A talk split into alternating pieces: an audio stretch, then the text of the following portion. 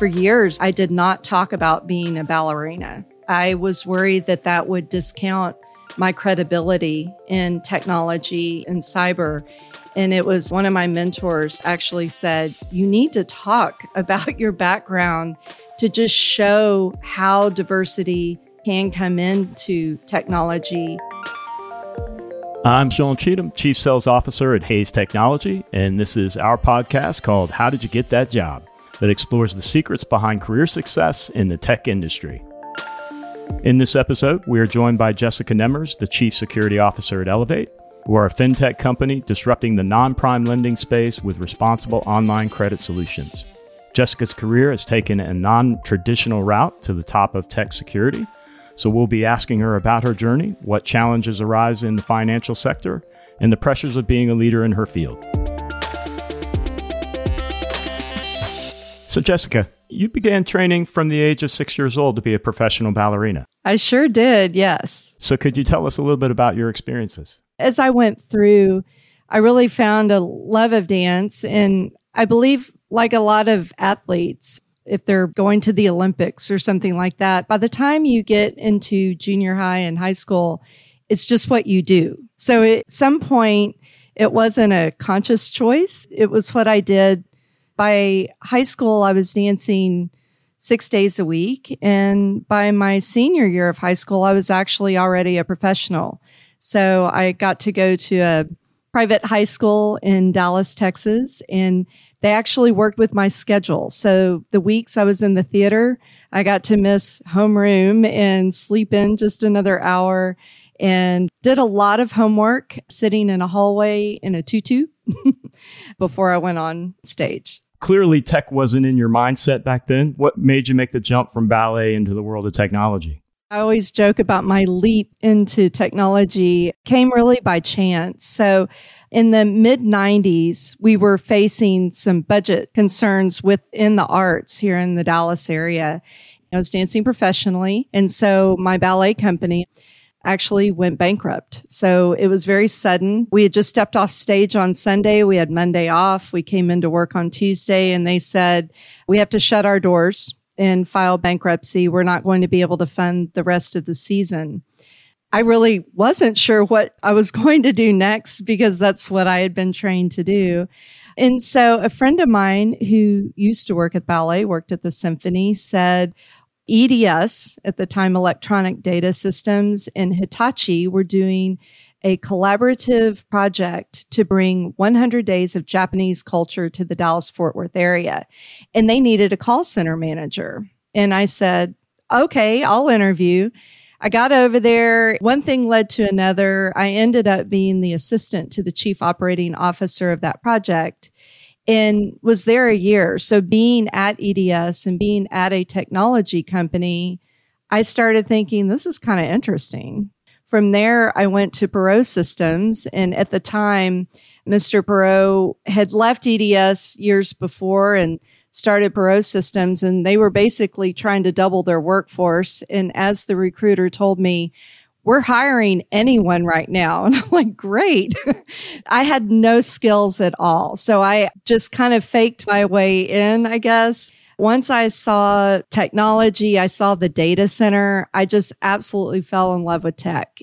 I just thought we were on the bleeding edge, and that was 1997. And I've just really enjoyed going through my career and just seeing so many things changing, evolving, and just the whole world becoming digital. You've talked about EDS, you talked about Perot. Maybe fill in our listeners a little bit more about your career to uh, present day. Yeah. So at Perot Systems, they really had a motto of hire for character, train for skills. So I came in, like I said, in recruiting and I was standing up on stage doing these recruiting talks at colleges because we were really focused on hiring military, ex military, and college students to grow our workforce and turns out I can stand on stage and not get nervous because I had a lot of time on stage. So they said, we've got to make her a trainer. I led a global organization at Perot Systems. What I really wanted to do was work in the data center. So I negotiated a little bit to be able to work in the data center as a docent with our customers. So I would take them through the data center. I would teach them about the operations. And then I really got into business continuity and disaster recovery, resiliency, you know, all these things that are really the basis of security. But it would be a little bit longer until I could really move into security because I discovered as just being a good corporate citizen and being where the company needs you allowed me to lead a global team. I had a team in the US, Romania, India, and Mexico. I got to be part of the team that opened Perot Systems Mexico and Guadalajara. And that was a great experience. And then from there, after 14 years, moved to Commercial Metals Company, and it's a global steel manufacturer. They needed some assistance with their SAP rollout and their global training strategy. So once again, I kept doing training, but my real passions were lying in that area of business continuity, data center operations, and basis of security. So as I was going through my career there, I started a security awareness program and had the opportunity to become their first full time security leader and got to build that program from scratch. So that was really my move full time into security. I always joke though, I still do training. Security is always about knowledge transfer and training. Sure. How does your experience as a professional ballet dancer, how do you weave that into your career today in tech? It's a good question. I think everyone should always hire an ex ballet dancer. we are very tenacious. You have to be. You hear no a lot. There's only so many jobs. And so I think ballet dancers are very determined. We're very disciplined. It took a ton of discipline, mental and physical and we're resilient and flexible, not only physically flexible, but we are very flexible to move to different cities and learn parts quickly. And I think having to learn entire ballets in a month and all the choreography gave me that basis to be a lifelong learner and be able to pick up concepts quickly. For our listeners who maybe have the same non traditional background, maybe not a professional ballerina, but a non traditional background, has benefited you and actually made you more motivated to succeed? I think so. I think coming out of a non traditional background, and I'll speak from the arts, but actually through LinkedIn, I've connected with a lot of ex dancers and ex artists and musicians who have actually moved into cybersecurity. We're thinking more creatively we're bringing a lot of different skill sets in that maybe someone traditionally that didn't come up directly through tech, which of course I was in infrastructure and tech for about 15 plus. I won't say exactly how long it makes me feel really old, but coming in through technology was a great foundation. But I think we're seeing more diversity. We're thinking differently. We're asking different questions now in technology and cybersecurity roles with people coming in from non traditional backgrounds. How about just challenges maybe you've encountered as a woman in technology? I've talked to a lot of other women, and sometimes I thought it was just me, and they said, no, it, it was me too. For me personally, part of it was the imposter syndrome and getting over that. I think for years, actually, I did not talk about being a ballerina. I was worried that that would discount my credibility in technology and cyber. And it was one of my mentors actually said, You need to talk about your background to just show how diversity can come into technology and cybersecurity. And I think a lot of women are not as motivated or is courageous to come into a technology career because they feel like they need to check every single box and have every single certification to be qualified to come into this industry. And sometimes we all need to just throw in our hat, be very vocal, and say, I want to do that. Because I think there is a perception as a woman that I didn't want to move into this type of work. You hear from a lot of people saying they found somebody who was a mentor in their career. Was there somebody who you leaned on heavily early on when you started? Yes, I did. And I've always talked about being a woman in tech. My mentors were men, really, because I was among almost all men in different areas. So there was one in particular at one of my jobs that just kind of prepped me for not limiting myself. So stop apologizing when you're in meetings. Don't apologize, just speak. Speak with authority, then go for it. So, a couple of the job changes that I did, they would kind of talk me through why are you talking yourself out of this? So, I think that was really important.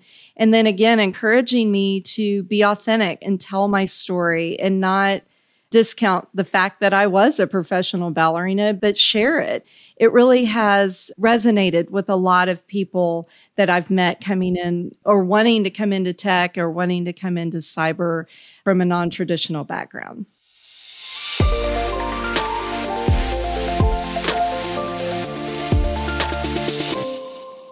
Let's pivot a little bit. I know our listeners want me to ask some questions about your current career and focus.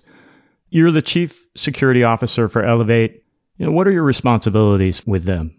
We're a fintech company. So we're developing technology to support our bank partners. And this technology helps originate loans, and we focus on the non prime market. So I love that we offer an alternative to maybe some predatory lending options that often they're faced with the expensive payday loans.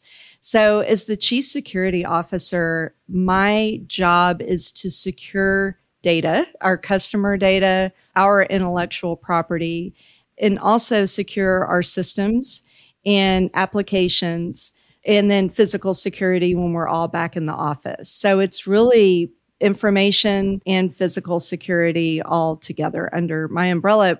We also are responsible for governance, risk, and compliance because nowadays with security, we have data protection regulations, we have privacy regulations. So we have GRC and we have business continuity.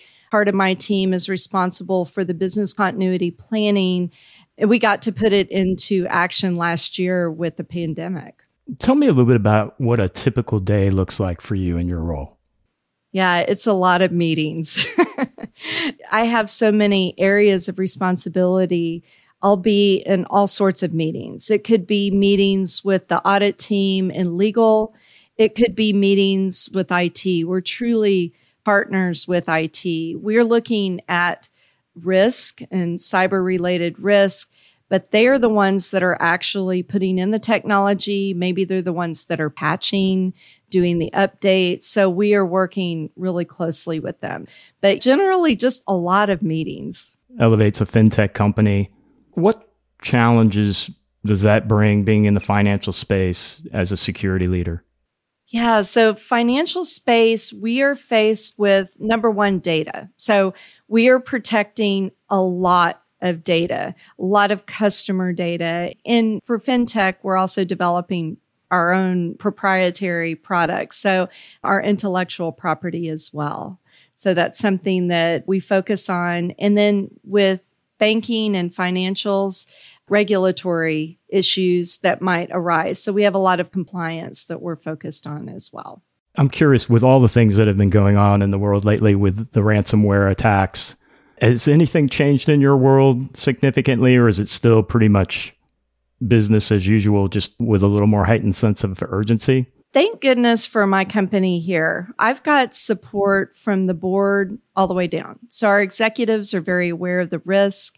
I present risk every month to everyone, just if anything is changing.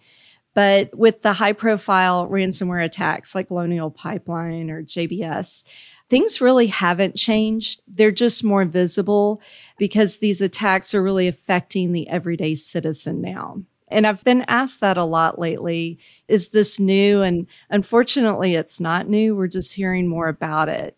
But I think it's a great time to bring more visibility to companies and their need to be prepared. You know, we talked a little bit about what's been going on in the world. How do you stay on top of all the threats that are happening? Yeah, cybersecurity is definitely a group effort. I am very active in the Dallas Fort Worth community with my fellow CISOs and CIOs. I think information sharing is absolutely crucial. And we do partner with the FBI, and my team gets multiple threat feeds. So we have specific threat intelligence companies that we're partnered with. Again, as CISOs, we share new information or things that we might have encountered but it's just absolutely crucial to stay abreast not only the news stories but then we're looking at indicators of compromise the CVEs the things that need to be patched any kind of forensics that we share among our community. The government just recently came out with some recommendations for guidance. I mean how is that impacting your seat at a fintech company? The government's really stepping in right now and this is very new to everybody but the possible government regulations for cyber from minimum level of cybersecurity at companies involved in critical infrastructure. It's really showing, you know, that companies need to realize that they must invest in cyber because it's one of the top risks to companies now. And we talk about the ransomware product and how it changes your day to day. How does it change the go forward? Yeah, I think with these high profile incidents that we've seen, in 2021. For us at Elevate Credit, we're continuing as we've always been. We have a well funded, well supported security program.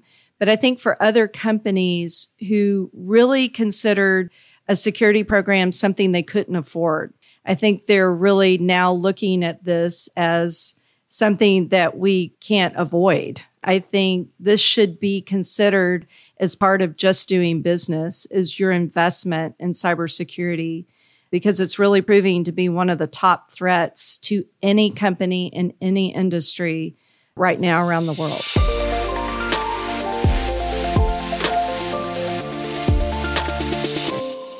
Let's kind of focus a little bit maybe on what's next here. For people who are aspiring to get into technology, for people who are aspiring maybe for a role like you have today, what do you think it takes to be successful? What advice would you give our listeners? There are so many resources available on the internet now. A lot of them are free. A lot of folks come to me and say, I want to go into cyber. What should I do? Start learning about the industry and all the areas. Cybersecurity is like being a doctor. So, do you want to be a podiatrist or an ear, nose, and throat specialist? Kind of honing in on what skills do you have that are transferable we need a lot of people in the governance, risk, and compliance, the GRC, in the audit area. So, not everyone entering cyber needs to be a pen tester or an ethical hacker. So, I think first understanding, follow people that you think are interesting on LinkedIn and other areas. So, there's lots of podcasts out there in learning. I'm a co author of a book called The CISO Mentor. 14 of us CISOs got together and we each took a chapter. And we actually didn't know what the other CISO was writing about, but it was really about our journey through our careers to become chief information security officer or a chief security officer, either one. The proceeds from the book are going back into funding educational opportunities for underserved communities so we can expose our young people out there to technology and cybersecurity careers. It's really full circle. And you can nobody will tell. Yours was the best chapter, right? Absolutely. Of course. I do. A lot of people wanted to hear about my journey from being a ballerina into technology. So I do tell about my unexpected journey into being a CISO. Certainly, in the world today, companies are having increasing opportunities for people with a diverse background. What effect do you think this will have in the cybersecurity industry in the future? I think a lot of experts are talking about that right now. I expect more diversity, not only in women coming into cyber, which when I joined and I was coming up as CISO and a security leader, there weren't many women in this field. We're growing, which is great in diversity that way but also, again, men and women coming in from a non traditional background. I think it's bringing a different viewpoint into cybersecurity. And what's really important right now is with the threat landscape and everything being digital and things moving to the cloud, cybersecurity is really about risk and not all about technology which in the beginning of this millennium, I guess in the early 2000s, we were very focused on the technology part of it, time malware, firewalls. That's very, very important for a defense in depth strategy. But we also need thought leaders coming in, again, looking at the risk side of cybersecurity. I've heard you in other interviews talk about the shortfall in the cybersecurity space for people why do you think, certainly, maybe even just people with non traditional backgrounds or just people in general, haven't considered working in cybersecurity? I think the perception was that you had to be a highly technical person with a coding background or like a network security background. So I think it was, again, the perception of I've got to be an ethical hacker and that's the way to get into cybersecurity. And I think a lot of people shied away from that in the past. Let's finish this up on a more personal note. I'm sure our listeners would love to know something about you outside of your role in cybersecurity. Share with us something that near and dear to you, something that maybe nobody knows just yet. Well, I think a lot of people might know this about me, but I'll, I'll tell the why being a woman in tech and a woman in security. I'm a bourbon enthusiast this came about because I was getting together with a lot of other CISOs, and yes, almost all men. And I found that the talk in technology from maybe the 90s or the early 2000s was primarily about golf. The chatter was about bourbon. And I thought, now, how, again, being a woman in tech, how am I going to integrate in with these men to join the conversation? So I made it my New Year's resolution in 2019 to learn about bourbon. And I really just wanted to do that so I could join the conversations after the conferences. What happened was I absolutely fell in love with bourbon. So now I am quite a bourbon enthusiast. What's the go to for our listeners? I do love Old Forester.